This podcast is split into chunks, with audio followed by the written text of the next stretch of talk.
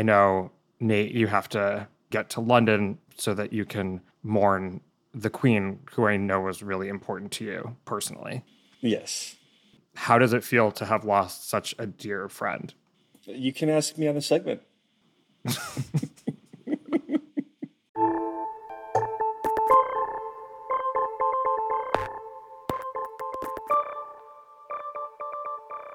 Hello and welcome to the 538 Politics Podcast. I'm Galen Druke. The death of Queen Elizabeth II has been a news event with little comparison. There's been wall to wall coverage across the globe, and the news has led all major papers in the US. Domestic sports teams have honored her, corporations tweeted out their condolences, and even local politicians have released statements. Today, we're going to try to pin down why this is such a significant story. Is it a political story, a cultural or celebrity story? We're also going to ask why fewer candidates are debating their opponents in competitive elections this year. The thinking laid out in a recent Politico report is that while you can't win an election in a debate, you can lose one. Is that true? And does this say something broader about our politics? And we're also going to check in on the continuing debate within the Republican Party over how many restrictions to put on abortion. There's currently disagreement in states like South Carolina, Nebraska, and West Virginia over how far to go. And Republicans in competitive races this fall have started to shift their positions. Here with me to discuss our editor in chief, Nate Silver. Hey, Nate, how's it going? Hey, everybody. Also here with us is politics editor Sarah Frostenson. Hey, Sarah, how are you? Good, good. Hey, y'all. And senior writer Amelia Thomson DeVeaux. Hey, Amelia, how's it going? Hello, I'm doing well. Thank you. Glad to hear. So, I hope everyone is ready to talk about a topic that we don't usually cover here on the 538 Politics podcast, but it's simply been such a big story that I thought it was basically worth asking why. So, of course, as you all know, Queen Elizabeth II passed away last Thursday after 70 years as the head of state of the United Kingdom. I know that her full title is actually a bit longer than that, but Chad, my editor, asked that I keep this podcast under two hours. So please bear with me. I, I, to be honest, I don't really know the answer to this question. I think it's probably a bunch of different things. But let's start with you, Sarah. Why, in your estimation, is the Queen's passing such a significant global story? I think it's rather simple. She offered Britain stability in what was a time of change. Um, Sarah Lyall at the New York Times had this really great piece where she unpacked the Queen's symbolism, noting that, you know, it was so much continuity, this immutable figure in what has been a constantly changing world. Remember, she lived through the Suez Crisis, the Cold War, labor unrest, and inflation in the 70s, the beginning of the internet, the fall of the World Trade Center, Brexit, COVID, 15 prime ministers, if you count Liz Truss who she met with this past week. It's just, she, you know, the sun set on the British Empire, yet Elizabeth was in charge. And I think that gave Britons and parts of the rest of the world a sense of security in what has been, you know, a very jam packed century. I should say, I understand why it is such a big story in Britain. I guess I don't know. Maybe I don't entirely understand the significance for. I mean, in America, I mean, she's hugely popular, right? She, her approval rating was 68%, an approval or favorability rating, I should say. Of course, people aren't asked whether or not they approve of the job she's doing. You know, higher than any president or most politicians could ever hope for, only slightly lower than her favorability rating in the UK, which was 75%. Amelia, what do you make of why this was such a significant global story, not just a significant British story?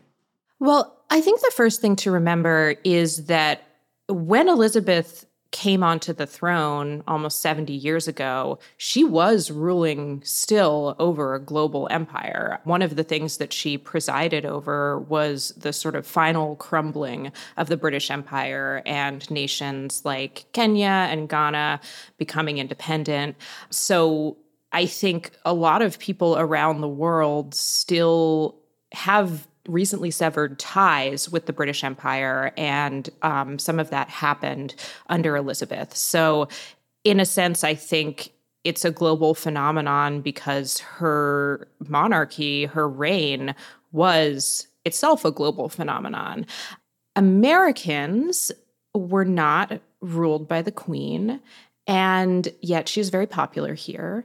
And I think a lot of that has to do with the fantasy of the monarchy and what that represents for people. I have long had a pet theory that Americans secretly want a monarchy, that they like the idea of having political leaders who are not political, who are sort of supposed to serve in a kind of ceremonial figurehead role, and that people can really sort of feel like they have a relationship with.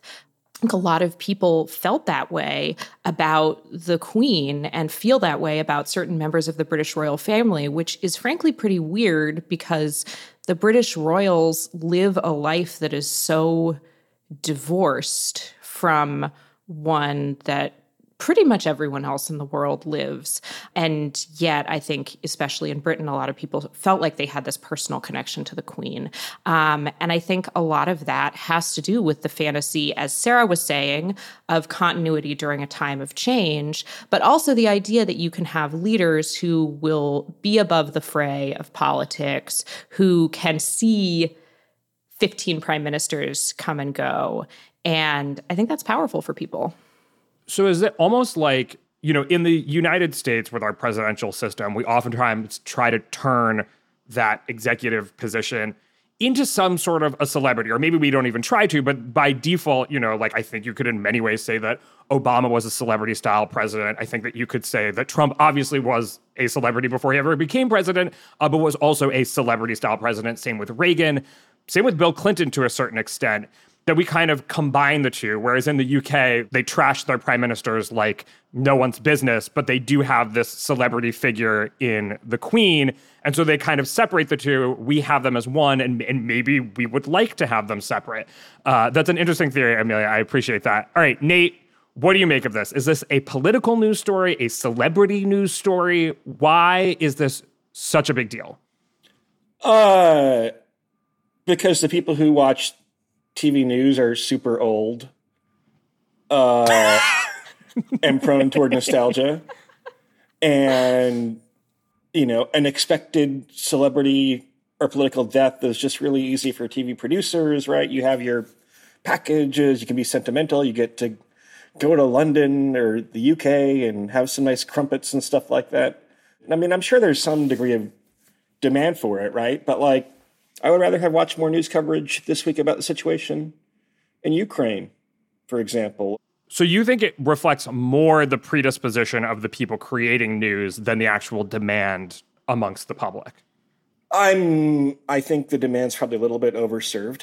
Uh, I'm not one of those royalty gays. You know, some of the gays are into royalty. I'm not asking. I'm not, not, yeah. We could start a podcast where I do just ask you about how you feel about everything on a personal level, but that's actually yeah. not what this podcast is for. I'm more curious from a setting Nate's own personal preferences aside why the world is the way that it is.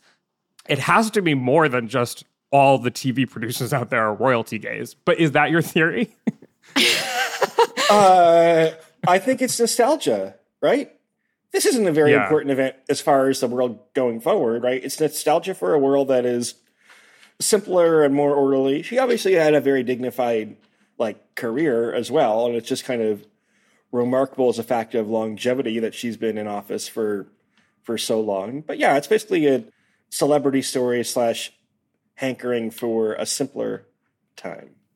I think there's also though the added complexity of kind of like an inferiority complex that the US has to Great Britain. Like, you know, we did break Whoa. away in 1776, but ever since then, particularly when this country was kind of first in its early years, it was Great Britain that was the arbiter of culture and taste. They gave us the Beatles, they gave us great literature. And I think the US has a bit of a chip on its shoulder and therefore a fascination with watching um, its former monarch um, family and how it, you know, ebbs and flows over the years. Wow. Well, I and I, I disagree, but go ahead, Amelia. Yeah, I don't know if I agree with that either. Um, but I think the other thing that's really important here, and the reason that this can sort of be spun as such a big news story, regardless of whether that is what Nate or others would prefer is that it's not just about the end of an era. It's also about this question of what does Britain's monarchy look like going forward? And there is now a new king, Charles III, and he is not the most popular figure. And so I think there's also some inherent drama and tension, and lots of articles that aren't just about the Queen's life and why she was so remarkable, but also about whether Charles will be able to live up to the standard that she set. And all of this is just a great story. I mean, I don't know if it's more complicated than that. The Queen's life was a great story. She ascended to the throne as a very young woman right after World War II. Her father hadn't wanted to be king. She didn't want to be queen, but she took on this burden and what is, frankly, I think, a pretty crappy job. I would not want to be queen. It sounds very boring and tiring. And she did it. And she had this great commitment to the idea of the monarchy and the idea that this was a position handed to her by God that kept her working until the day before she died, basically. And I think that just really appeals to people for many, many reasons. It's kind of a fairy tale it's like it's like how, how close do you get to a fairy tale in in modern times? I think it's it appeals to you know a sense of virtue and tradition. Self-sacrifice. Self-sacrifice all- yeah. And so now and now the sun is coming in. The sort of you know waspy virtues of america your. What about the american dream? And you can be whatever you want. Well it even encapsulated that in the commoners who joined their ranks Right, Kate, Kate Middleton. Middleton. Were those good? Kate Middleton was uh, living the American dream, Sarah. yeah. What about Meghan Markle? I mean, I think it's it's a more complicated his. I understand the fairy tale aspect of this, but I don't know. It's an antiquated tradition that has survived on to today. But fairy tales have tension, and Charles has kind of been the villain. And so I think that's part of the reason it's not like this is just this story that's had no drama. The British royal family is constantly embroiled in drama. And I think that's part of the appeal.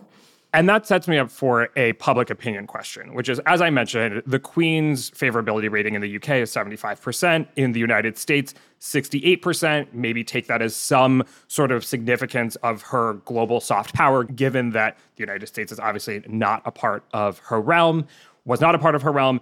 On the other hand, King Charles III's favorability rating in the UK is in the 40s. In the US, it's in the low 30s it feels weird to even cite those numbers because on one hand who cares? Because you would think a monarchy is somewhat detached from the sort of like daily public opinion whims of any nation or of the globe or whatever. But does monarchy also ultimately depend on public opinion? No.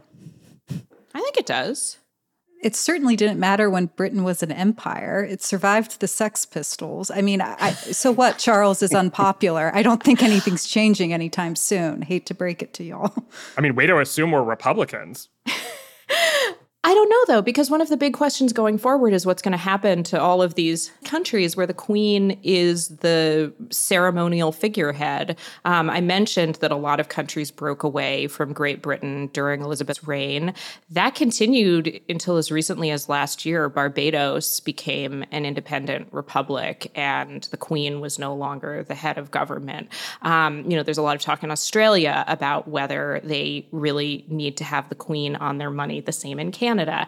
And I do think public opinion matters for that. I looked up a poll conducted in Canada earlier this year, and it found that 58% of Canadians said that it was the right move for countries to sever ties with the British monarchy.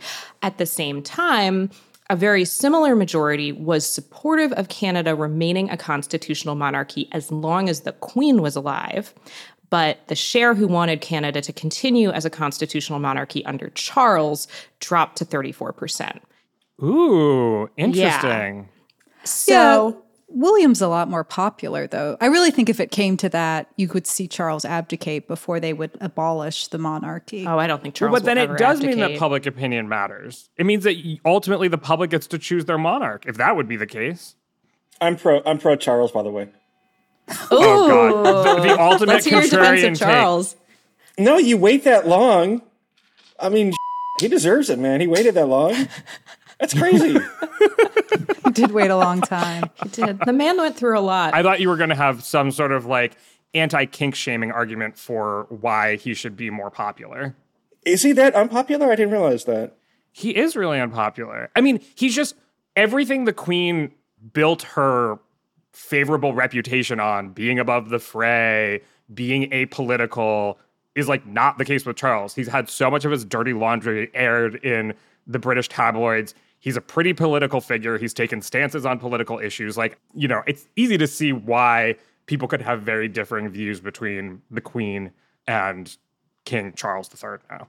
No? Yeah, he's not a fairy tale. He's keeping it real. but people want the fairy tale. Nate, fairy tales pull well. Okay. I also, can I also just say, I'm shocked that he chose to be Charles III because he's coming in amid all of this swirling concern about whether the monarchy will still exist. And one of the two other Charleses was overthrown and beheaded. It just seems like not the right tone you want to strike when you're coming in. He could have picked a different name. He's got a lot of middle names. I'm just saying. What would the, what would the other names have been? I think his middle names are Philip and Arthur. His grandfather's King name Arthur. was King Albert. King Arthur, exactly. I, it, I rest my case. That would have been like a fun mm. curveball. And enough people probably would not have known that he was King Arthur that in polling questions, when people were like, Do you approve or do you have a favorable opinion of King Arthur? People would be like, Yeah, of course. Like King Arthur was great. I didn't Oh realize. King Arthur was on the This is- table. This is he can he can pick whatever name he wants. He could use like Elon Musk's baby name. like C3PO or whatever. King C3PO. Yeah. Um, YOLO, Charles, come on. okay, with that, let's move on and talk about debates. Hey, I'm Andie Mitchell, a New York Times bestselling author. And I'm Sabrina Kohlberg, a morning television producer. We're moms of toddlers and best friends of 20 years. And we both love to talk about being parents, yes, but also pop culture. So we're combining our two interests by talking to celebrities, writers, and fellow scholars of TV and movies Cinema, really. about what we all can learn from the fictional moms we love to watch. From ABC Audio and Good Morning America, Pop Culture Moms is out now wherever you listen to podcasts.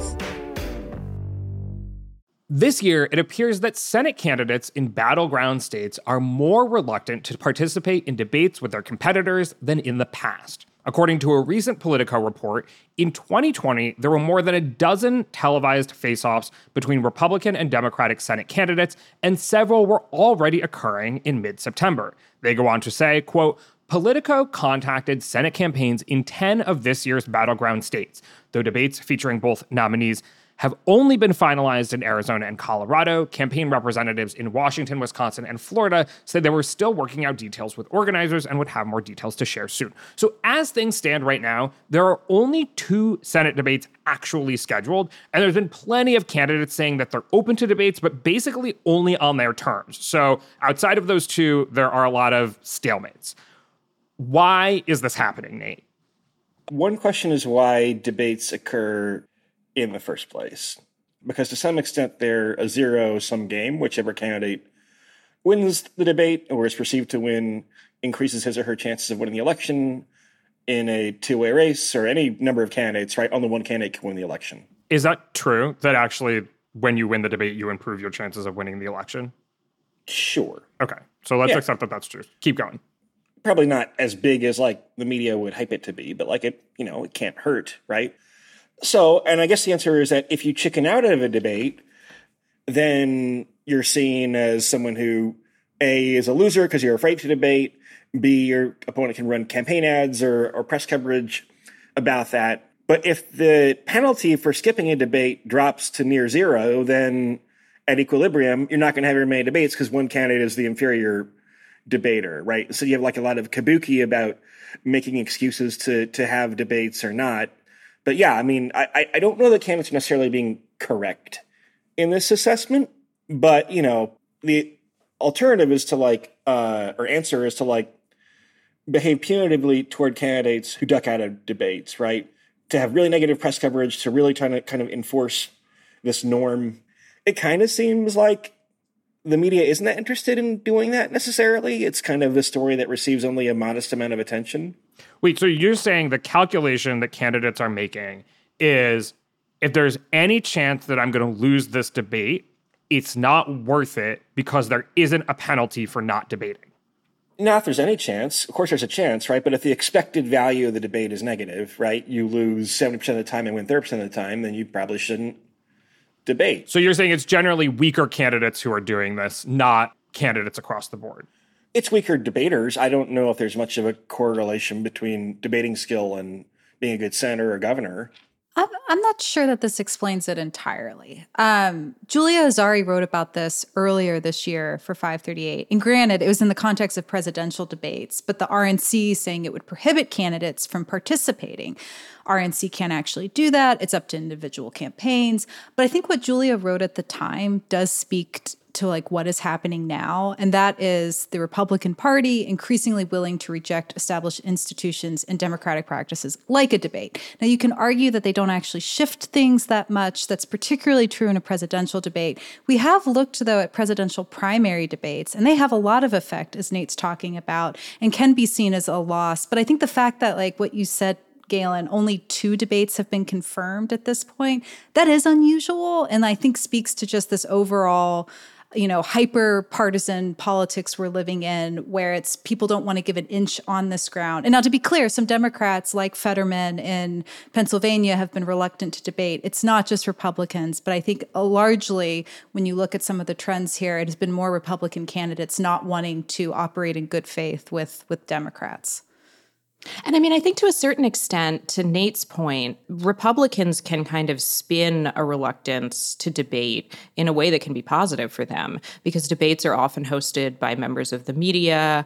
Republicans have been arguing that they're biased, that they're setups, that they want debates who are moderated by people who don't have it out for them. Um, and so, you know, I think for them, refusing to debate might actually be the politically beneficial strategy because it's not like they were really going to convince a lot of people. There's a lot of evidence suggesting that debates are not the thing that really tip people um, from one candidate to the other. And, um, you know, if they can use this as a way to fire up their base and say, I'm sticking it to the liberal media by refusing to debate, that's something that could help them and let let me say that like this is not entirely. I mean, I totally agree, and I think that all of our theories are more compatible than not. Right? There is an asymmetry here. I don't think these concerns are entirely crazy on the part of Republicans either, because look, I've always thought that the way that uh, debates work, like the presidential debates, right, where we have the debate and then you have with this very captive audience still on, you have a panel come on and do theater criticism of the debate, right? There's very little attempt to actually diagnose any policies that the candidates discuss.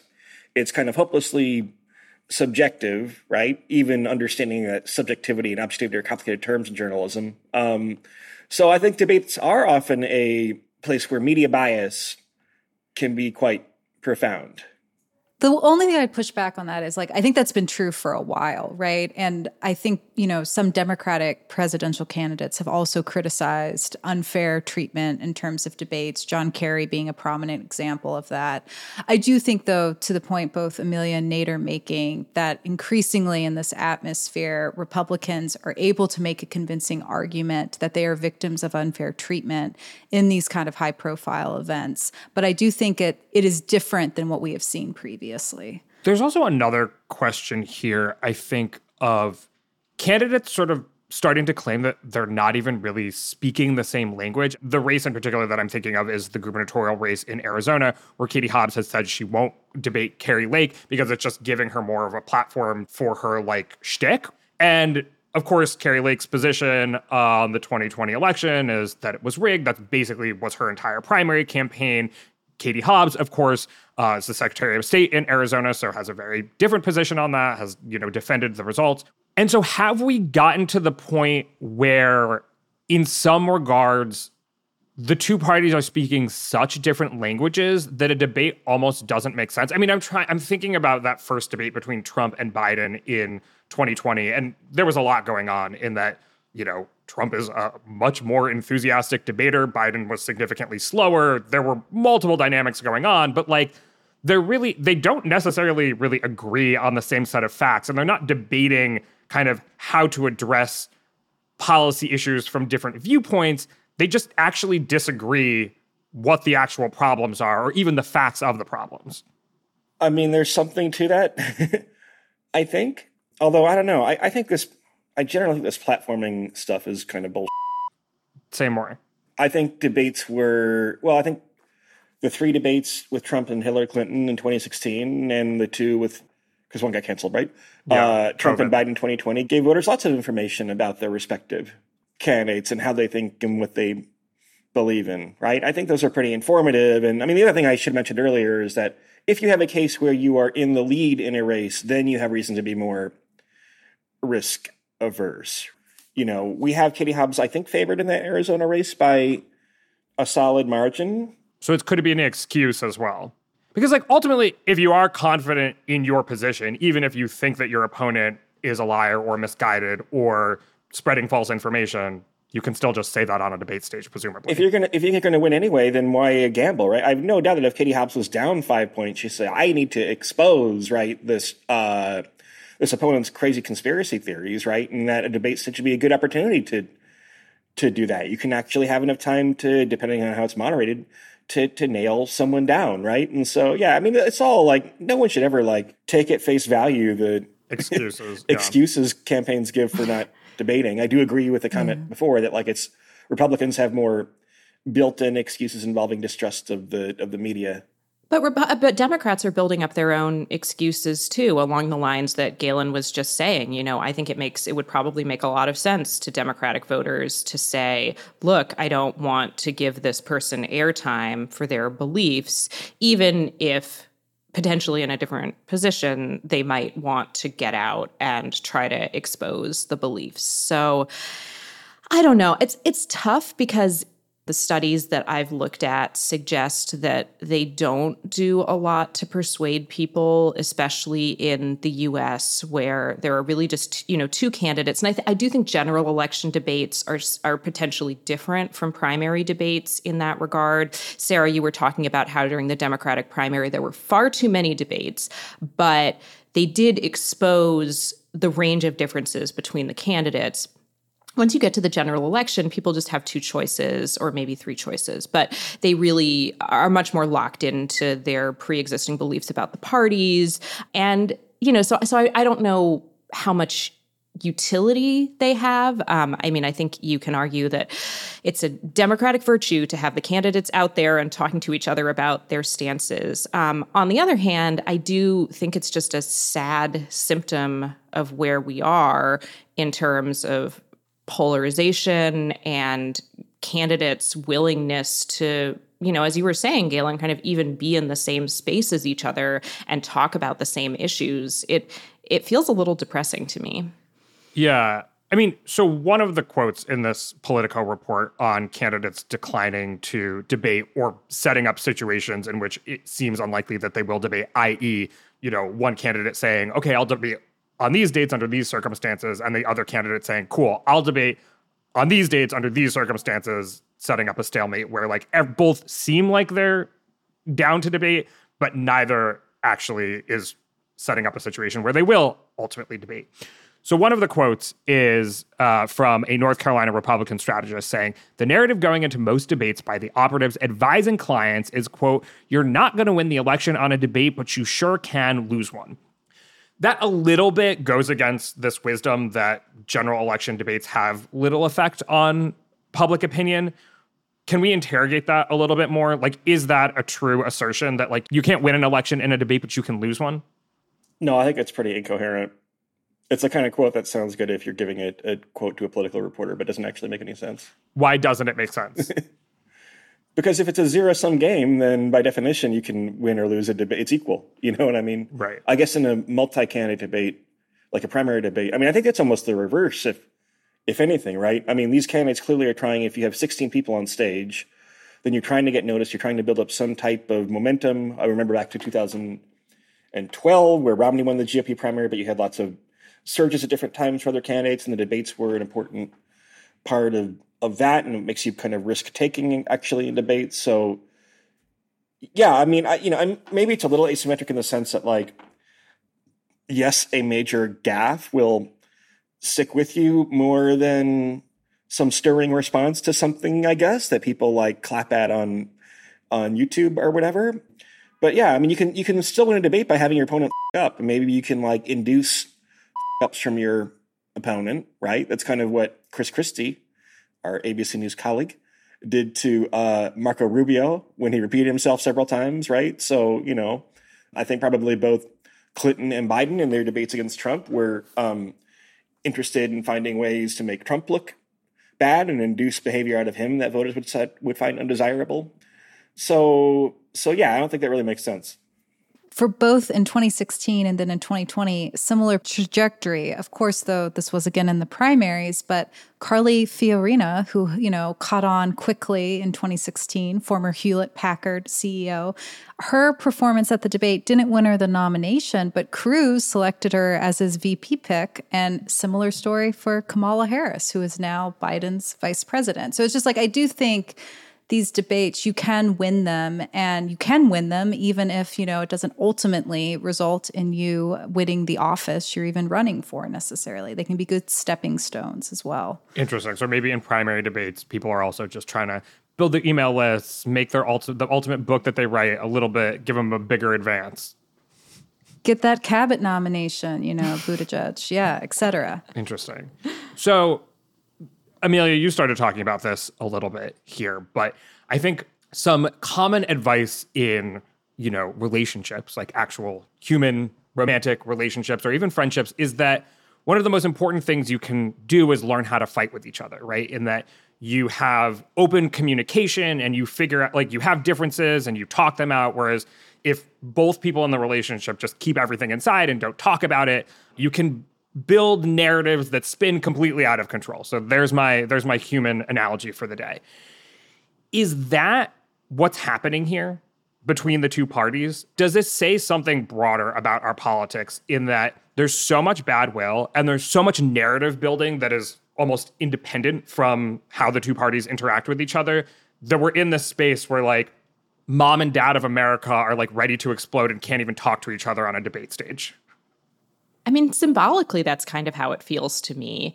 I don't know, again, if it really makes a difference in a practical sense whether Kari Lake and Katie Hobbs debate each other. But the fact that K- Katie Hobbs is basically saying, my opponent lives in such a different reality that I can't be on a stage with her because we simply aren't, as you were saying, Galen, talking about the same set of facts that's a pretty disturbing place for American politics to be, I think. And again, debates feel more like a symptom of this problem. We can see it in a lot of different areas of politics. I mean, the notion that people are like making some Cartesian calculation of picking the best candidate um, based on analyzing 15 different policy preferences, right, and seeing who they're closest to. I mean, that's, I'm not saying Amelia is engaging in that, but like, um, please don't say I'm engaging in that because I'm no, absolutely not. not. I, I guess I, I mean, clearly it's like literally true that like there are more news sources than there ever were before. There probably is less overlap between things that are agreed upon facts, right? So that, I mean, all that part is true, right? I, I don't know if that's like as germane to like debates the way people make their election decisions mm. and debates. You know, it's always about like, I mean, the notion that like debates are for well-known candidates, right? I mean, this is a little different though. Maybe for a Senate yeah, candidate, you actually are learning something yeah. about. Right. Yeah. Yeah. Well, and so I mean, I would be interested now to go and look and see um, if the candidates who are refusing to debate are consistently in the lead because that would support your theory Nate that this is you know kind of like the the excuse du jour for not participating in a debate which really only has downside. You know and i think if you see that kind of pattern then i'm more inclined to to buy that argument. But it does feel like the fact that this is an excuse that people will accept that it is no longer really an attack you can a successful attack you can make or at least candidates are making the calculation that you know the upside of skipping the debate is greater than the negative one. That feels significant to me regardless of whether they are correct about that I think we could be headed to towards this, you know, back to what Galen was saying about mom and dad can't even talk to each other. If it does become this narrative of like my opponent doesn't even share the same set of facts, therefore I don't need to even acknowledge them, engage with them. I could see that maybe becoming the new norm for which we think about debates. And ultimately, I don't think that's any better in terms of where we are with debates because the whole point is that the you know the voters the listeners should be able to reach those conclusions themselves and be given the opportunity to to see that debate. All right. Well two so far on the books. We will see how many ultimately end up taking place. But let's move on and talk about the debate within the GOP over what kind of abortion restrictions to put in place people who disappear without a trace. Where is she? The most notorious murder cases in New York. Pure evil. And the most devious killers. There's a Hannibal Lecter feel to him. For chilling true crime stories, follow the True Crime NYC podcast wherever you listen. South Carolina Republicans are in a disagreement over what new abortion laws to pass in the state. Debate was held up in the House when an outright abortion ban was introduced with no exceptions for incest or rape. That was followed by a Senate deadlock. Debate is also stalled in West Virginia, and in Nebraska, the governor said he wouldn't call a special session because Republicans weren't on the same page about which week of pregnancy to ban abortion. So, Amelia, I know you have been covering this uh, pretty intensely since the Dobbs decision came down, and even before then. What are the contours of the debate within the GOP today over what abortion laws to enact post Dobbs? It's been fascinating to watch how the legislative debate over abortion has changed in the aftermath of the Supreme Court's decision in Dobbs. We did an analysis where we looked at all of the pre Dobbs abortion bans before 20 weeks of pregnancy, and we picked that benchmark because those bans would not have gone into effect under Dobbs. Some 20 week bans did. There's a debate about when fetal viability is that is no longer relevant. Um, but in those pre 20 week bans, there were almost no exceptions for rape and incest. And when there were exceptions, they were usually partial, so only up to a certain point in pregnancy or requiring the victim to file a police report. And looking at other exceptions, I really found just a mishmash. Um, some of them would accept things like ectopic pregnancy and miscarriage explicitly. Some of them had explicit exceptions for contraception. But these were clearly not laws that were being passed with a lot of thought to what the problems could be when they were implemented on the ground.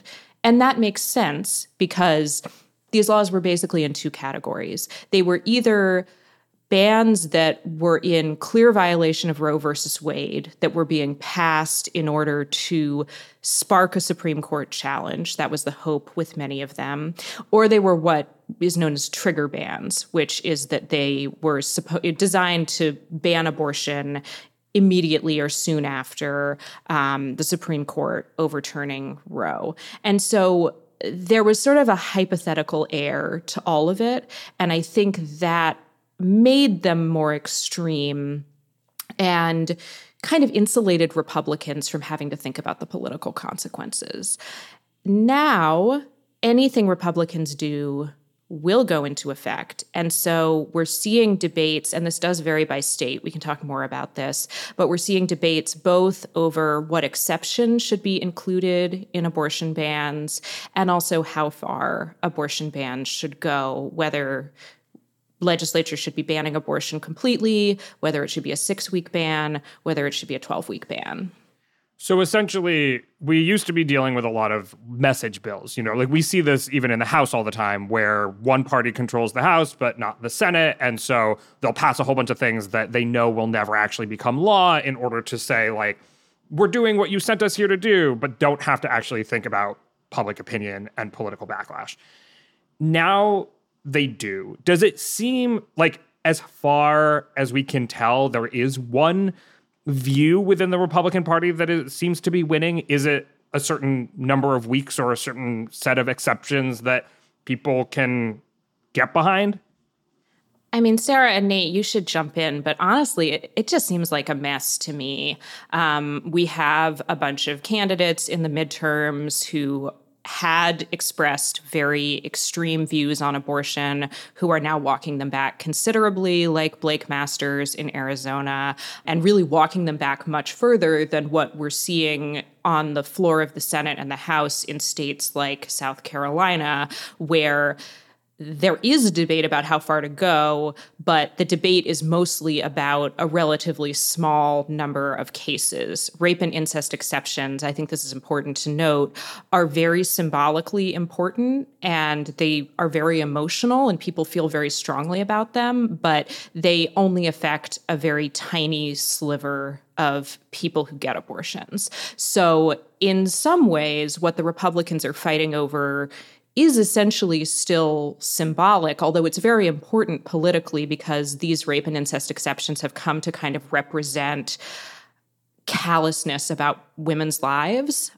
And um, you know a, a, failure to think about how the bans affect people in really terrible situations, and that has been bad politically for some Republicans. But then you also have the dynamic that over the past 10 years, the anti abortion movement has been getting more extreme. There are more people in positions of power and in state legislatures who really feel that abortion is a moral evil and it needs to be banned. And those people are now looking at their colleagues in the Republican Party who are trying to introduce exceptions or who are saying, you know, we should wait. Maybe we should just ban abortion at six weeks. Let's see how this play out plays out. And they're saying, you're not really pro-life because you voted for these bills when they were just messaging bills and you you know, sort of got the support of pro life voters, and now you're betraying them. Um, so there's a really incredible amount of variation, I think, and not a lot of consensus. So it seems like there there are two camps almost. There's the ideological camp, which is we strongly feel that this is morally wrong, and regardless of political backlash or public opinion, it's important enough that we enact this. Versus people who are saying, let's consider the electoral implications. Let's think about how the public is reacting. And I want to be fair to the people who are sort of advocating for exceptions. They're not all making electoral arguments. I talked to a number of South Carolina lawmakers over the past few weeks, and I talked to some Republicans who are extremely conservative on abortion and wanted exceptions and were saying, look, I can't ignore the messy reality of what it is like to, for example, carry a fetus with a lethal fetal abnormality where you know the baby is going to die, and what are you what are you really inflicting on that woman, or what does it mean to tell a rape victim that she has to carry this pregnancy? I think for them, it is still a moral issue. It's not like they're looking at the polls and saying, gee whiz, rape and incest exceptions are unpopular. I mean, you know, that's in the background of everything right now. So it's hard to ignore. But I do think that there's a there's a sense in which the rubber is kind of hitting the road and people didn't have to think about these complicating factors and what it means to balance what women want versus pro-life concerns. And it turns out that's just really messy when you're trying to legislate on the ground. I mean, it's pretty rare that parties face a trade off that is this explicit about achieving policy goals or moral goals, I guess, and facing electoral consequences, right? You know, because of the Kansas vote, because of all the polls, uh, because of the changes in voter registration, right? I mean, it, it's pretty clear that, like, that pursuing policies that are very restrictive on abortion. Most people do favor some restrictions. We should say that, right? Um, yeah. But these very restrictive policies are are very unpopular and are salient to the public and may result in maybe not you if you're in a safe seat, but will result in Republicans winning fewer elections than they otherwise would. And usually parties delude themselves into thinking, oh, we'll do this policy and it will be popular. It will help our base and like actually swing voters will like it once it's actually implemented, which is usually BS, right? But here I don't even see like that BS, and it's kind of the first time in a while I remember not seeing that that BS. Right? Um, I mean, I remember BS from Democrats about uh, oh, Obamacare will pass and it'll help us in 2010. I remember like Bill Clinton saying that. Right? No, you're wrong. You were wrong, Bill. It may have helped Democrats eventually. Obamacare has become fairly popular, but not in 2010. It didn't help Democrats one bit. But yeah, and and then you kind of get to the fact that we use this like notion of the quote unquote Republican Party as a construct, but it consists of individual decision makers that have different incentives and goals, and so it's a big, it's a big nasty fight. You said we should make it clear that restrictions are popular, but just not restrictions that go this far. Is it clear what a popular Republican position on abortion might look like? I don't know if it's a Republican. Position. I mean, it, it might be kind of like abortion on demand within the first trimester, and then exceptions for rape, incest, and mother's life continuously. Right? I mean, that's like that's like the if you had to like somehow distill down what the median American thinks, that's like roughly the policy that would be maximally popular. And ironically, that is what John Roberts appears to have wanted. Um, he right. wanted to get rid of the fetal viability standard and uphold Mississippi's 15 week abortion ban, which I think is the closest thing. You know, if I had to say, I'm going to identify a, a policy that's widely popular, a 15 week abortion ban, I think, is, you know, it's not the preference of people on either extreme. But if you're talking about people in the middle, in my conversations with voters, they tend to feel like that's sort of reasonable. And then you have exceptions afterward. And it's late enough in pregnancy that I think a lot of people sort of feel like, okay, that's enough time for a woman to make a decision. And that feels fine. And I'm going to stop thinking about this now, which is what most people feel about abortion. Yeah. I've wondered had the court not overturned Roe and they had gone with that decision, which, as Amelia was saying, was something that Roberts had wanted the other conservative justices to join him in, you know, would we be looking at a very different landscape than the one we have now? Because, I mean, I think to your question here, Galen, like, this isn't really being debated because Democrats don't have to do that. They just need to say, I support a woman's right to choose, and then point to the infighting that is happening in the Republican Party. You know, Biden got a lot of backlash from activists for not doing more when Roe was overturned. But arguably, that's been really smart politically because the oxygen then is being taken up by Republicans infighting, going too far, backtracking. And for Democrats, they should stay away from trying to mention what week they would ban abortion. And there's been a really fascinating dynamic, too, happening in state legislatures legislatures, and I'm thinking back to South Carolina specifically, where Democrats were voting against taking exceptions out of the bills. And a lot of Republicans who wanted the exceptions were really upset about it. I mean, you know, was it real concern? Was it ginned up political feeling?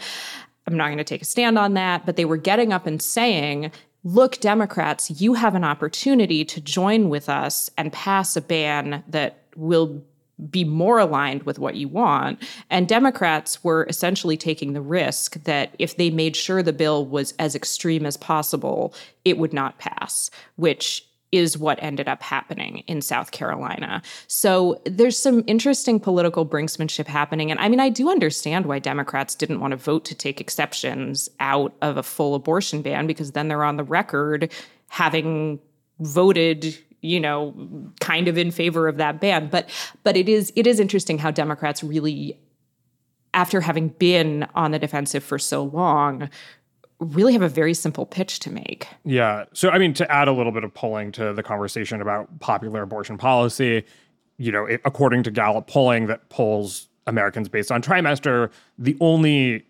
trimester during which there is majority support for abortion under any circumstance is the first trimester and it's 60 some percent. And obviously it goes down until it's somewhere around 12% in the third trimester who support abortion under any circumstance which brings me to the question we're talking about how republicans all disagree here and that democrats aren't on the defensive and aren't really talking about the specifics of their policies. But do democrats have are democrats in agreement on this question? Uh, my guess would be no but what what does that fight looks look like if we ever get there? So, I mean, one thing that's been really interesting is in the wake of Dobbs being overturned, there has been a shift towards more Americans saying that they support abortion legal in any circumstance.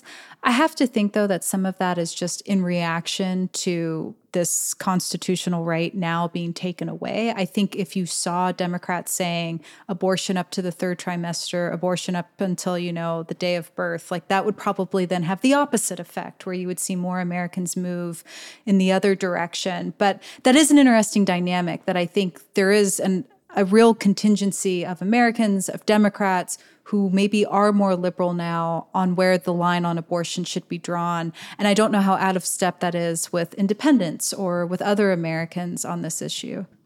I mean, there are some democratic states where they are passing new abortion laws to essentially say that they're, you know, shoring up rights in the wake of the Dobbs decision. What kind of laws are they passing and is there any debate over them? Well, I mean, a lot of this was happening beforehand too, and I think they kind of fell into two different categories.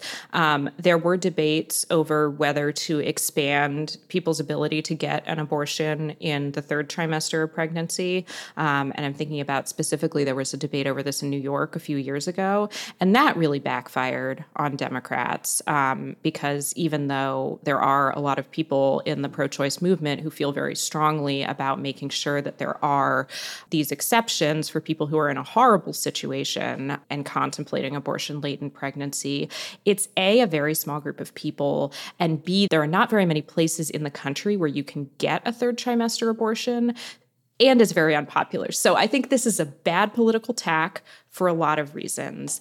The ballot amendments that we're seeing proposed now are more along the lines of let's ensconce abortion in our Constitution. And that I think is an easier sell in some ways because one of the pitches that Democrats have been making recently that I do think is a fairly simple one for them to make is that people liked Roe Roe is now gone. Let's just reinstitute the structure that we lived in under Roe. And so, you know, insofar as Democrats are making that pitch, I think it's fairly successful. I'm not sure if that's something that the pro choice movement is going to agree on in a long term sense, but I haven't seen a ton of infighting about strategy for the next two months. I did want to bring up one more question before we go, which is a couple weeks ago on this podcast, we were talking about the gender gap and whether this debate over abortion was exacerbating the gender gap. And I think, Sarah and Amelia, there was some hesitancy on your part because ultimately this issue is far more partisan based than it is gender based, right? Democratic men are very supportive of abortion, Republican women are very unsupportive of abortion, et cetera, et cetera. Uh, since then, another Politico report came out looking at the gender gap in some of the competitive races this fall. And I'll just, you know, quote some of the data here. A Wall Street Journal poll released Thursday showed that abortion was the single issue most likely to drive respondents to vote this fall above inflation. That's, I guess, notable in its own right. And here was the finding 52% of white suburban women say they would support a Democratic candidate in the election, the poll found, while only 40% said they would vote for the Republican. They want to say in Arizona, for example, men and women had very similar preferences in the last two Senate races in 2018 and 2020, according to exit polling. But in Fox's latest 2022 survey, GOP nominee Blake Masters led by eight percentage points amongst men, but was trailing overall because he was getting crushed amongst women by 22 points. So, can we sort of like update our priors here about the gender gap at all since our last conversation? First of all, I'd always be careful about like looking at the gender gap in individual races because it's subject to fairly small sample sizes but sure, I mean, I think uh, the gender gap is very salient and is increasing, and the Dobbs decision will help to increase it further. Um, I think I mentioned the other week. It's also relevant that like the share of college attendees is more and more female, right? And so as you have voter divides over educational credentials, and that will also tend to increase the gender gap. But yeah, there's no reason to expect the gender gap to get any smaller anytime anytime soon. Yeah. So, so one thing, um, I was very shocked um, that abortion was the top issue in that Wall Street Journal poll. It's not. The economy is. Um, I think what Politico was trying to get at is that for people who selected abortion as a top issue, they are more energized to vote. I don't dispute that. Um, and I think, you know, back to that conversation we were having white women have been white and I should say white suburban women have been kind of this big voting block that the media pays a lot of attention to in an election. You know, they've been Republican leading, they shifted towards Democrats in 2018, 2020. I think based on what we would have seen in, you know, the Virginia and New Jersey elections in 2021, you would have expected a more Republican leaning environment, some of these suburban women going back to the fold in terms of voting Republican. I think now, you know, it is a fair criticism to point out that with Roe being overturned, with abortion being on a ballot in a lot of states where there are high numbers of white suburban women, it might be something that, okay, this is too far for me. I don't actually want to vote Republican. Um, I just, I don't know if that's unique to white suburban women versus like suburban voters, period. I think it probably does extend beyond white women. I realized though in that Fox poll, someone like Blake Masters, you know, he is doing better among men than women. This issue has energized women more than men. But I wonder I think that this is kind of we're using this more for a proxy for what are what are white suburban voters going to do, and right now it looks like that's good news for Democrats. I mean, the other group that I'm interested in um, is young women, and and to a lesser extent, young men as well. Um, and I'm I'm working on a story about what's going on with the gender gap with 538 contributor Meredith Conroy. So stay tuned for that. But one of the things that we're hearing is that, and that we're seeing in the data, is that young women in their 20s are among the most motivated by the issue of abortion, which does make some sense. I mean, they are in their reproductive years, and women more and more are delaying when they have children. Um, so the idea that this is very personal for them, that checks out. Um, the question for me is do they actually vote? Young voters are just hard to predict. I think I've been more bullish on the idea that Dobbs would be a motivating factor for voters than um, than others, but I just think focusing on women as a group rather than saying which women, how motivated, and are there also men who are motivated? Because I think Democratic men are a factor here that will be important for Democrats. Those are the questions I'd rather be asking. And I think this focus on what are women doing ultimately doesn't tell us that much. And the focus on the gender gap, again, interesting, but just one data point among many. Have you been able to, like, since, as Nate said, we don't want to focus on one poll in particular, in that reporting, have you been able to sort of aggregate across polls and get more of a mm-hmm. picture of what the gap looks like? So this will all be in the article, um, but we are looking at an average of 2022 polls versus 2018 polls, looking at the gender gap there. We're looking at um, data from Pew comparing 2022 to 2018, and we're looking at our own data from our surveys with Ipsos to see how things have been changing pre and post Dobbs. And it's interesting because in terms of the gender gap, things are looking fairly similar to 2018. Um, the gender gap is a little bit smaller than it was then. But again, 2018 was a year when gender concerns were a big motivator. That was the year of the Kavanaugh hearings. Um, that was the year when people were really focused on Me Too in general. And it was a year when Democratic women were really fired up against Trump. So I guess what I'm really interested in is taking a benchmark like 2018 and saying, okay, these are years with very different conditions. How do they compare to each other? And trying to look at it from that perspective. All right. Well, I look forward to reading it, but let's leave things there for today. Thank you, Sarah, Amelia, and Nate. Thank you. Thanks, Galen. Thanks. My name is Galen Druk. Sophia Leibowitz is in the control room. Chadwick Matlin is our editorial director, and Emily Vanesky is our intern. You can get in touch by emailing us at podcast at 538.com. You can also, of course, tweet at us with any question or comments. If you're a fan of the show, leave us a rating or review in the Apple Podcast Store or tell someone about us. Thanks for listening, and we will see you soon.